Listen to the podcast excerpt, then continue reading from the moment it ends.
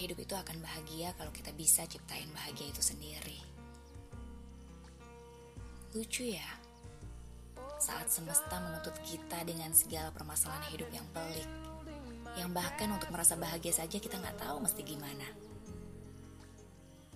Kita malah dituntut untuk ciptain bahagia kita sendiri. Gimana caranya? Apakah semudah membalikkan telapak tangan? Kadang semesta suka kelewatan bercanda dalam menguji kita.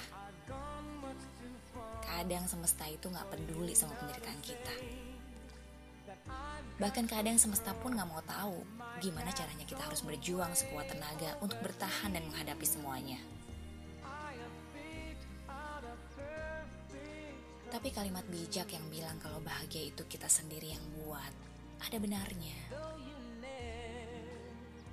Karena beratnya masalah yang datang dalam hidup kita, semua tergantung dari bagaimana kita menyikapi masalah itu. Walaupun kita banyak masalah, kita masih bisa kok bahagia. Selama kita punya keyakinan bahwa kita bisa melewatinya.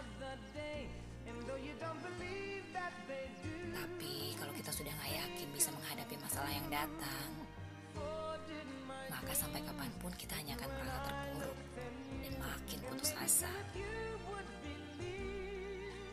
Hmm, tidak mudah memang menciptakan bahagia di tengah segala permasalahan yang melanda. Tapi bahagia itu bukan pilihan, bahagia itu keharusan. Jadi cuma kita yang bisa membuat diri kita bahagia.